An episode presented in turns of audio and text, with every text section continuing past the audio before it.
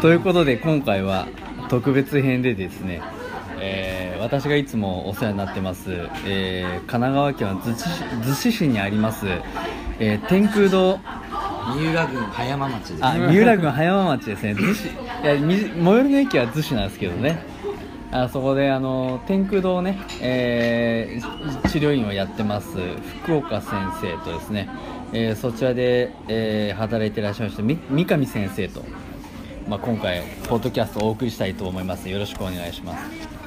お願いします。あのーいつも僕ここで勉強会をさせてもらってて鍼灸師の先生にね現代医学のお話をさせてもらってるんですけれども、まあ、やっぱりね鍼灸師の先生はねもう皆さんこれ知っていただけると社会貢献のために非常にいいなと思ってますのでそういう先生が日本中に増えるといいなと思っておりますがさあそこで私の持ってきましたお悩み相談をですね鍼灸師の先生の目からですね見るとどんな感じなのかなっていうのをこうちょっとこうお聞きしたいなと思いますね。よろしくお願いします。お願いします。ということで今回は85歳の女性の人のふわふわ感というのが一番お悩みですね。えっ、と1年前からそのまあまあこれなかなかね西洋医学的に言うと難しいんですけどふわふわ感っていうのがね、まあ、出てきて、まあ、やっぱり脳神経外科行ったそうなんですけど、まあ、検査して異常ないっていうことでね。で何の因果か半夏白術天麻湯を処方されてるそうなんですよね。これこれ処方した先生もねなかなかやるなと思うんですけどあのーよくならないんですって残念ながら。まあまあでもね難しいですよねきっとねこれね。でこの人がですねどうにすると良くなるかっていうのをまあちょっと一緒に考えていただきたいなと思うんですけれども、えー起用歴としてですね頻尿おしっこ近いあとは膀胱が下がってるあと帯状疱疹あと転んで手の骨を折ったことがあるとそういったことがあるそうです。お薬のことはね何も書いてありませんでした。うんまあまあまあ。であとはある症状としては夜のトイレに夜間2回行くと。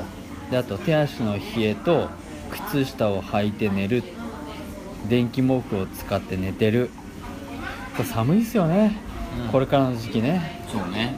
あーもう僕もそれ気持ちは分かりますけどね。寒いですよねもうで電気毛布使って寝ててあとはですね難聴があって、えー補聴器使ってますと。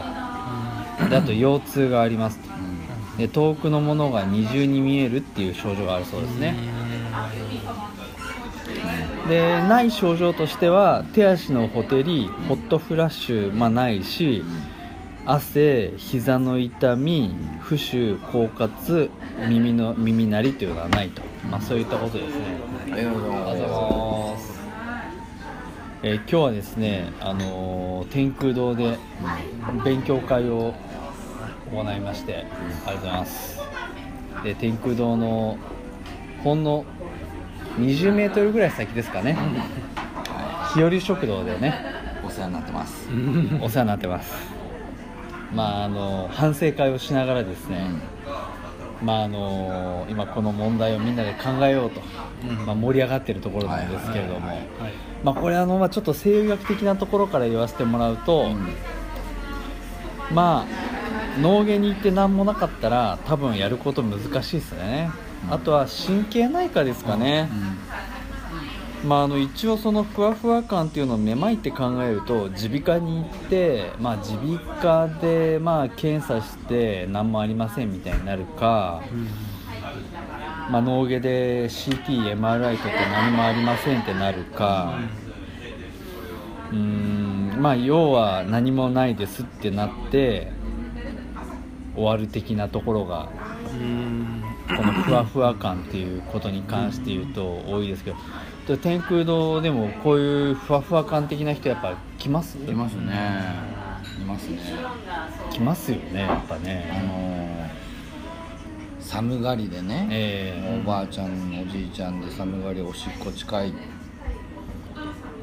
うん。ね腰痛があってもう腎陽気なね。感ね冷えがある人は多いね。ね。もう今日はもう今回はこのふわふわ感西洋医学的に説明するのは難しいので、うん。もういきなり注意でいきましょう。かもうね注意がけで。うん。ふわふわ感ね。あのーまあ若い人は天気がこの辺海が近いから、はいはいはい。天気が悪くて、うんあのー湿気の影響を受けて起こるめまいの人もいるでしょ。ああはいはいでそういう人とはちょっと明らかにタイプが違う。違いますね。水をさばけばいいって問題でもなさそうだよね、まあいわゆる僕らはこの実証か巨匠かっていうのはまあそうね。最初分けますよね。うん。そうね。まあやっぱり実証っていうのはこの何か余計なものがあって、えーめまいになる場合ですよね。水が溜まってて起こるめまいもあるしとかね。こうあの木がこう上がっちゃってね。イライラしちゃってね。イライラしちゃってね。うちの奥さんとかね。いやいやいやいやいやいや。いや寒気上逆してねこうあのーめまいになったり、まあ、しますけどやっぱそういう時っていうのはこうぐわーっと回る回転性のめまいでそうね。やっぱ激しいめまいのことが多いですよねやっぱりね。えふわふわだとそうですねーで今回の人はこの人ふわふわなんでね。うん。やっぱふわふわしためまいっていうのはどっちかっていうとこう虚虚してね。うん雲の上を歩いてるよあそうそうそうそうねうの腰がふわふわする人いる腰水にこうザスルがごとくははははね人もいるようね、ん。でもちょっとご高齢だしね。うん。雲にその歩ってるとかあとはその船に乗ってるみたいなね、そういう人とかもね、まあ、僕も今ちょっと一人そういう人見てますけどやっぱね漢方薬とか針とかやるとね、あのーすげえ良くなってきててう、んあのー一番最初僕のとこ来た時は家族の人に運転連れてきてもらってたんですよ、うん自分で運転できないから。だって街中歩いてて信号で信号待ちしてるとこうなんか支えが必要で電柱に手ついちゃうっていうそういう人だったんですよ。なんですけどそれがねだんだんねやっぱりその良くなってきてあの自分で車を運転してねこう来れるようになったりとかね。うん。素晴らしいねいいですよね。うん。あの梅雨時に、はいはいはい。やっぱりこの海の近くでねうん。めまいが起こるって人やっぱ多くてね、うんやっぱし。うん。往診に行くぎっくり腰じゃなくてめまいでなるほどね。往診とか結構あだってめまいだと動けないからそうそうねそうそう。それがまた針だとね面白い、まあ危なくなければね現代医学的にね、うん。だからいいよね。うんまあそれはつまりそのこうパ針治療ね。ッパッとやるとさって良くなる的な、うん。さっとはよくない。やっぱり2日ぐらいかかったりするけど、あはいいやでも2日で良くなるすごいよね。女の人も吐いて吐いてしょうがない人とか。ああそれは大変だよね。ねいらっしゃいますよね、うんなるほど。この方の場合はちょっとね。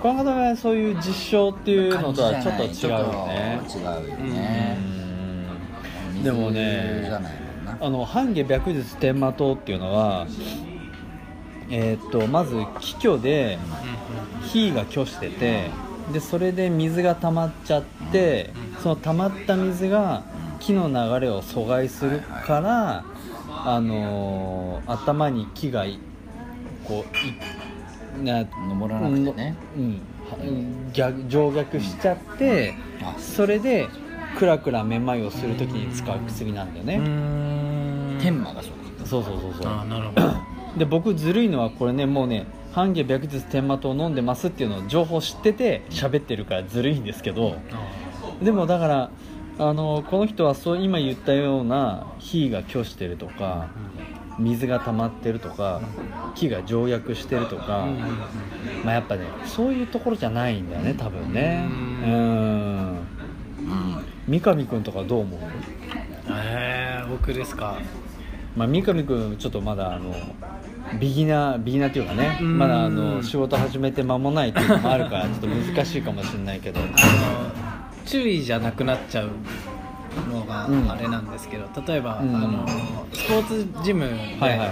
まあ三上君それ専門だからね。はい。うん。いらっしゃる方が 多くて、はいはいはい。でまあふわふわ感こんなにこう弱々しい感じの方はまだ見たことないんですけど、あスポーツジムに来る人は弱々しい人いなさそうだですね。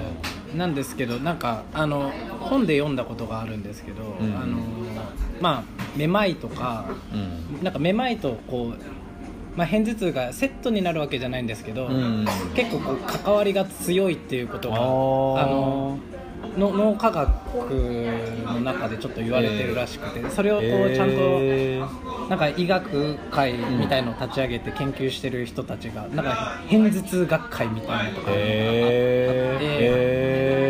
でなんかどうも眼球運動との関わりがすごく強いっていうふうに言われてうんてでなんか幼少期に、うん。あの例えばブランコとかうん。ああいった遠心力を使ってない運動をしてないとうこういうふわふわ感が強くなりやすいじゃない？あでおとでお年寄りなので幼少期そうですね。うん。幼少期の時に運動嫌いな子が結構なりやすいっていう傾向があるみたいででそのスポーツジムに来てるおばあちゃんがそういう感じだったんで眼球運動してくださいって言ったらうん1週間で良くなったので。あそれね眼球運動のトレーニング。眼球運動トレーニング上と下と横で三半規管とかそういう話じゃないんだね。目の動きああそうですね。目の動きと多分はうんい。その脳が多分小脳のところの場所とで多分そう動くと多分その三半規管がちょっとうこう鍛えられるのかもしれないです、へー。それを面白くない。目と肝とかさ。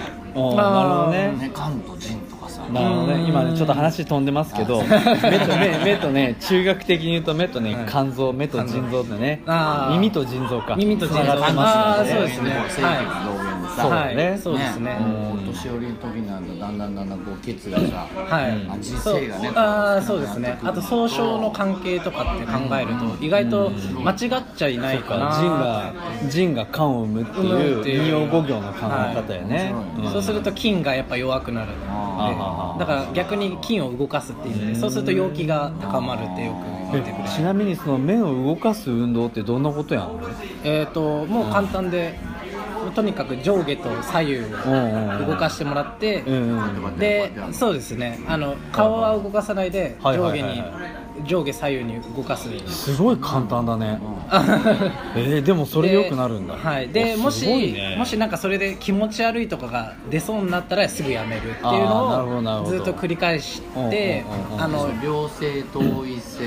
発作性めまい症。症はい。とかの人でもいいあーあれは多分自責になるとちょっとまた別になるのかもしれないですね、ごめん。良性発作性頭位めまい症頭位めまい。症はい。はいであれはあの三半規管の中に耳石が落っこっちゃって、その落っこった耳石が勝手にぐるぐる回っちゃって、うん。めまいの刺激が出ちゃってるっていう疾患だから、ちょっとまた違うかもね。どういう人にえーとでもやっぱり、ちなみにその良くなったおばあちゃんはどんなめまいだったの？えーと回転性。回転あそれでも回転性のめまいな回転性でへすー。なんかぐるぐるするのよね、へなんであの一応問診として昔なんかうん。運動とか好きでしたって言ったら、ああもう運動大っ嫌い。っていう人があのスポーツクラブって結構来やすくおてー大嫌いだけど頑張ろうかしら頑張ろうかしらだから年取ったら頑張ろう頑みたいな。張ろうみたいな感じの人が意外と多くてですね。そういった方とかに、うん。あのまあちょっと簡易的ですけど、うん。そういうあの一回ちょっとやってみてもいいと思います。その代わりあの注意としてはやりすぎちゃうおばあちゃんが多いんであの やりすぎないもう一日例えば朝起きたら1セットだけとかっていうあの朝昼晩上下。み右左だけでもいいです。余裕があったら最後は時計ぐ時計ぐるぐる回一すんだ。周と時計半半半回転。あー。これ目もあるはい、それでもしきつかったらすぐにやめてくださいね。あいやでも俺俺でも子供と一緒に行って公園でブランコとかなるともう気持ち悪くなっちゃう。本当本当。ー悔しいけど年のせいかな はい。じゃあそういうことで、えっと、とりあえず今回はね、こうあのーそういうふわふわ感のことについてちょっとお話ししましたけれどもじゃあ次回はですねじゃあ具体的な治療についてねちょっとお話ししたいと思います。